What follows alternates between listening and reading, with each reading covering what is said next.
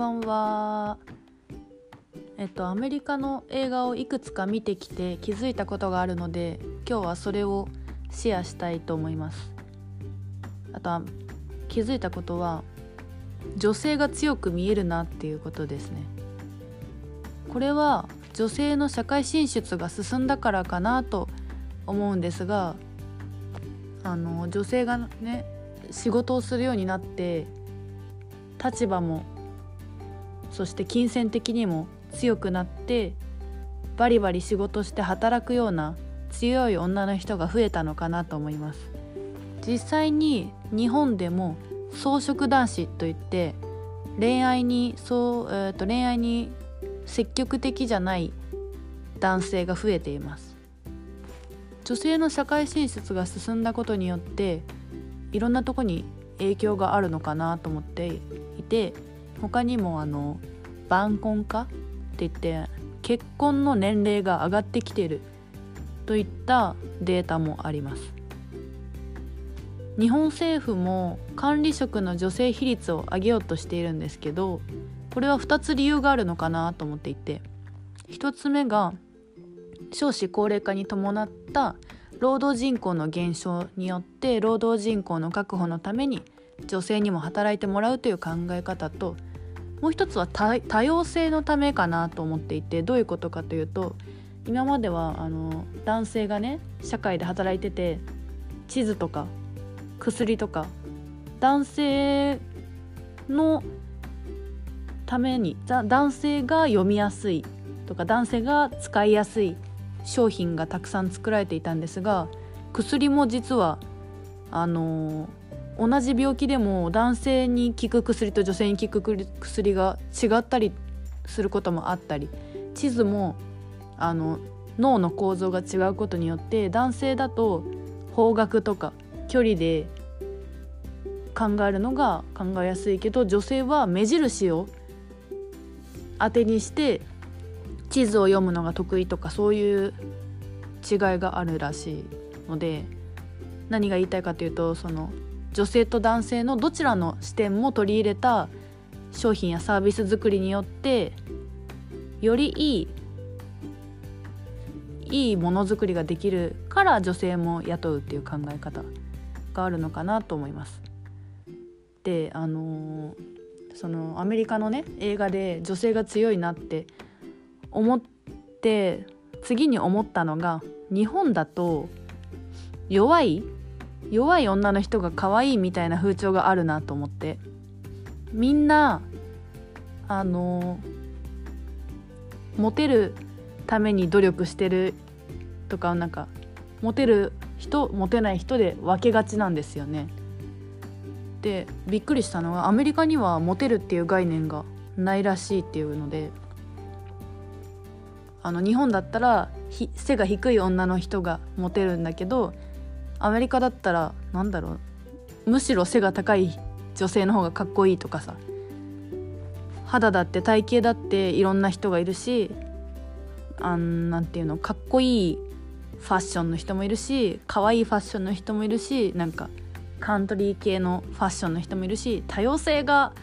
あっていいなって思ってなんか日本だったら一つの理想に向かってみんな同じになるクローンみたいな感じだなと思って。私は多様性が好きなのでそのモテるとかモテないとかどうでもいいから自分の個性を大切にするのがいいなと思思います。でなんで多様性が大切なのか考えたんですけど一つは生物の生存においても多様性が大切かなと思っていて例えば一つの DNA しかなかったらもし敵が来た時に全滅するけど多様性があったら一部の DNA は死んじゃうかもしれないけど生き残る DNA もある。みたいな感じでさ多様性って強いかなと思いますし会社？会社の生存においてもなんだろう。いろんな会社があることであの例えばお年寄り向けのものを作ってる人若い女の人向けのお化粧品を作ってる会社とかなんか学生向けの学習教材を作る会社とかいろんな会社があるから面白くなると思うし映画だって本だっていろんな種類がある中から自分が好きなものを選べるからいいんじゃないかな。音楽でもそう。なんか例えばもうこのこの世に一つの音楽しかなかったら絶対飽きると思います。いろんな音楽があるから刺激的に感じるんじゃない？と思います。でああと思ったのがあの日本だと男の人がお金を稼いで女の人は家を守るみたいな考え方がまだ残ってるんですけどそれって古くないって思って女の人だって別に働いていいじゃんと思うんですよね。なんか就活しててもあの女性は育休？産休育休？あの赤ちゃん産む時にちょっとや給料が0%にならないで60%で休めるよとかそういう制度があるんですけど女性は産休育休取れるけど男性は制度的には取れるけどまだ取る人がいないねとかねなんかそういう男の人はこう女の人はこうみたいな分ける考え方がまだ残ってるなっていうのが嫌でっていうのも私も働きたいんですね将来。でなんで働きたいかっていうと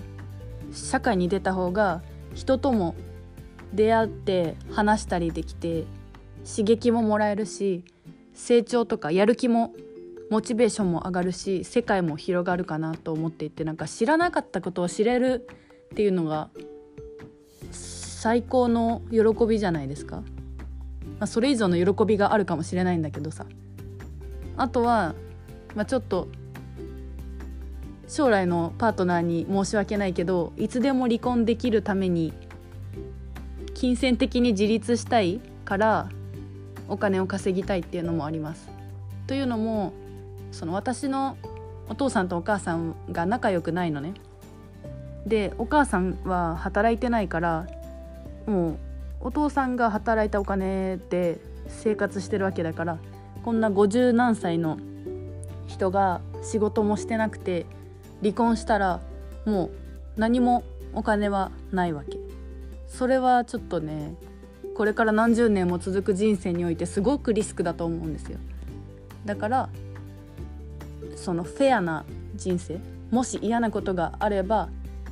自分の幸せを叶えるためにはお金が必要なので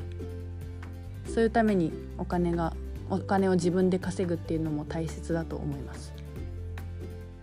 あとあの男の人が仕事をして女の人は家を守るっていう話に戻るんですけど家事家事が好きな人います？私はできることなら家事なんてやりたくないって思ってるんですね実は。だってだって誰でもできることじゃん。そんな大学に行って家事の方法を学びました？誰でもできるよね子供でもできるよねそれそんなことに何時間も一生の時間を使いたくない。もしお金があったらあの電動あ全自動の洗濯機とかなんか食洗機とかあとルンバあの自動で掃除機かけてくれるやつとかなんかたくさん機械を買ってそれに家事させたいなと思います。あと特にね一番気にしてるのが水回りですね。あのキッチンの水のところとかあのお風呂の排水口とかトイレとか水のところが一番汚れるんですよ。で私一人暮らししてる時は毎日キッチンもトイレもお風呂も全部毎日掃除します。なんでこんなに掃除するかっていうとあの昔ホテルの掃除のバイトしてた時があってそのバイトのおかげでなんか水回りを掃除するのが苦でなくなったっていうか習慣になれたんですね。なんか一瞬で結構簡単に掃除できるし慣れればね習慣化できるんですよ。でこれが結構やんない人が多くって私のお母さんもおばあちゃんも